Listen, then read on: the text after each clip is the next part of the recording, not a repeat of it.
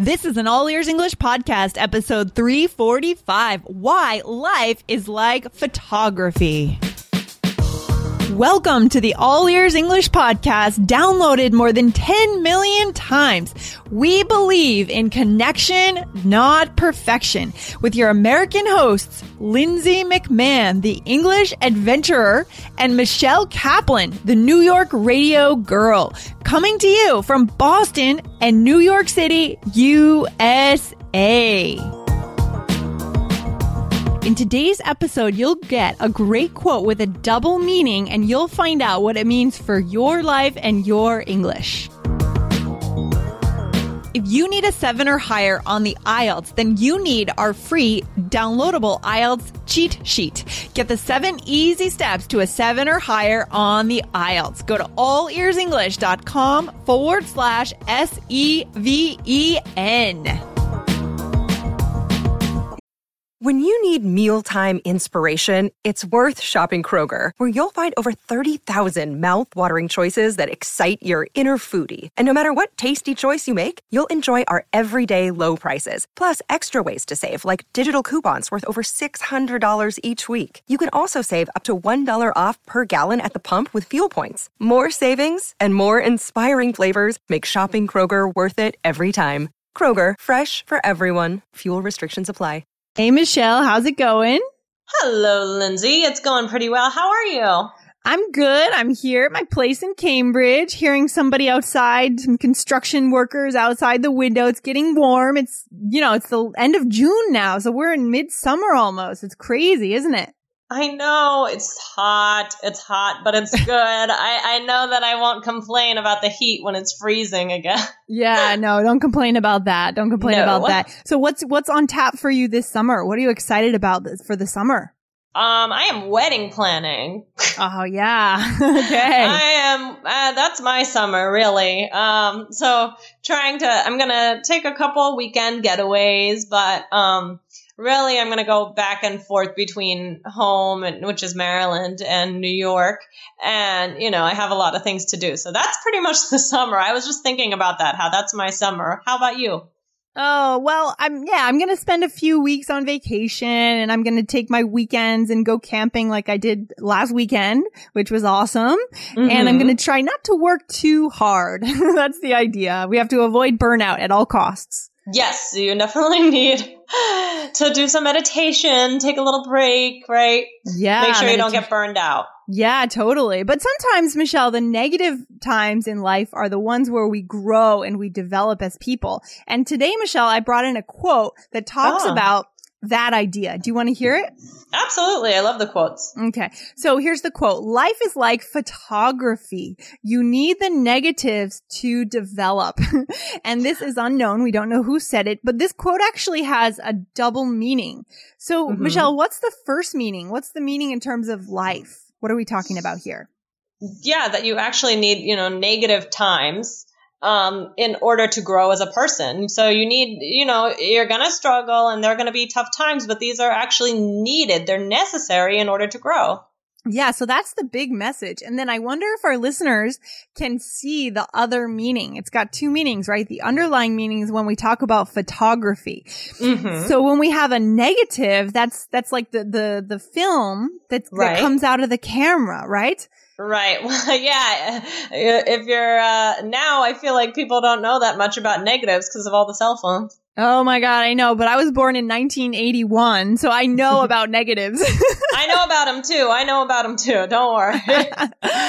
so I, you know, back and even you know, I, I guess some professional photographers might still use the real, you know, artistic ones probably still use negatives and they have their dark room, although probably not many, right?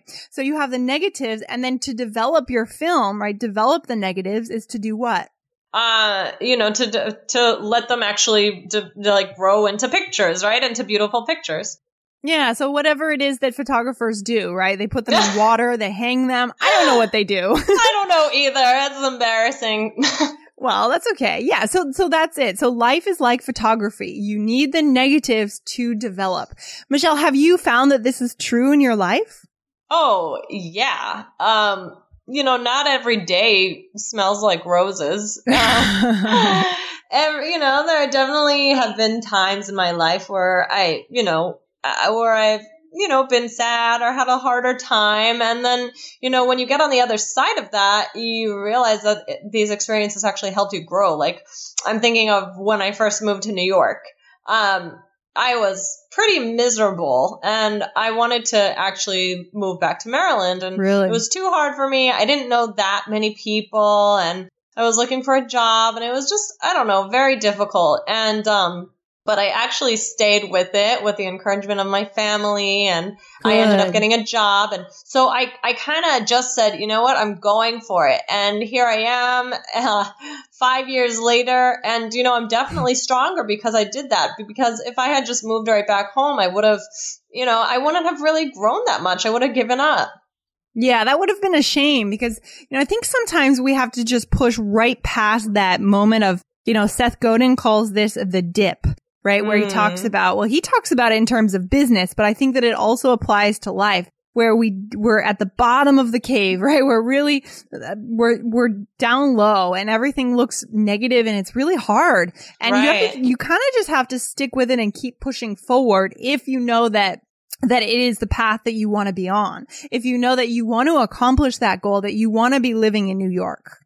Right, right, exactly. So, so I stuck with it, and now here I am. Um, and yeah, I mean, I'm I'm really happy that I did, and I think it made me a stronger person. I think it made me a more interesting person, right? Because I can talk about this rather than saying, "Well, I moved to New York and then I was sad, so I moved home." you know, it's just ha- it makes for a much better story, right? A story of success. And I mean, you know, listen, it's still hard, and I still miss my family, but I can say that I, you know, that I didn't just turn back.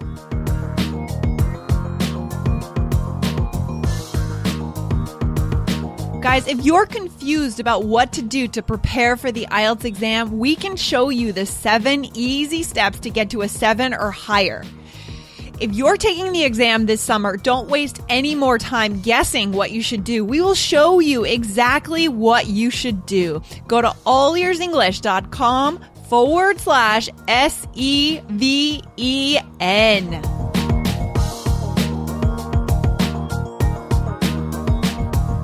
Another day is here, and you're ready for it. What to wear? Check. Breakfast, lunch, and dinner? Check.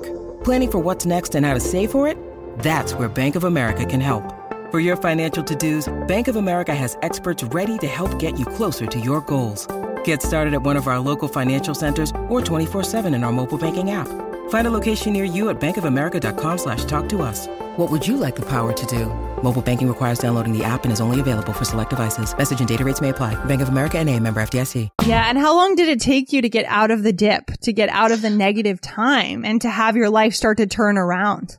That's a good question. Um, let's say, um, I probably would have said about two months. Probably took me only about two months? two months. Okay. Yeah. I mean, okay. yeah, because what happened was I moved to New York. I was living in this one um like apartment building and I didn't know too many people and I was I knew I was just going to be there for uh, uh, the summer and then I started to get to know people and I got my job and so I had I, I started to get my little routine going. So, but I mean, that's not to say that I still didn't have hard days, that I still don't have hard days now, right? Like, the, you know, I I really almost moved home, but the thing is that I didn't. And so I I absolutely think that I grew from that experience. Yeah, um, new, yeah, it can be a harsh place if you're a newcomer in New York, can it? Isn't that yeah, right? Oh, uh, definitely. So I, you know, now I feel much more comfortable and, you know, so that's, that's a lot better. And I'm glad that I did it because and now I can say that, you know, this was something that I got through, right? And I and I kept pushing myself. What about you, Lindsay? Do you have any stories kind of mm. about this?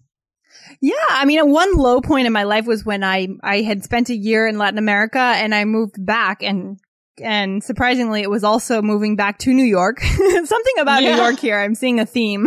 yeah, New York um, is hard. Yeah, so going there and really not knowing anyone, I, I knew like one person in the whole city.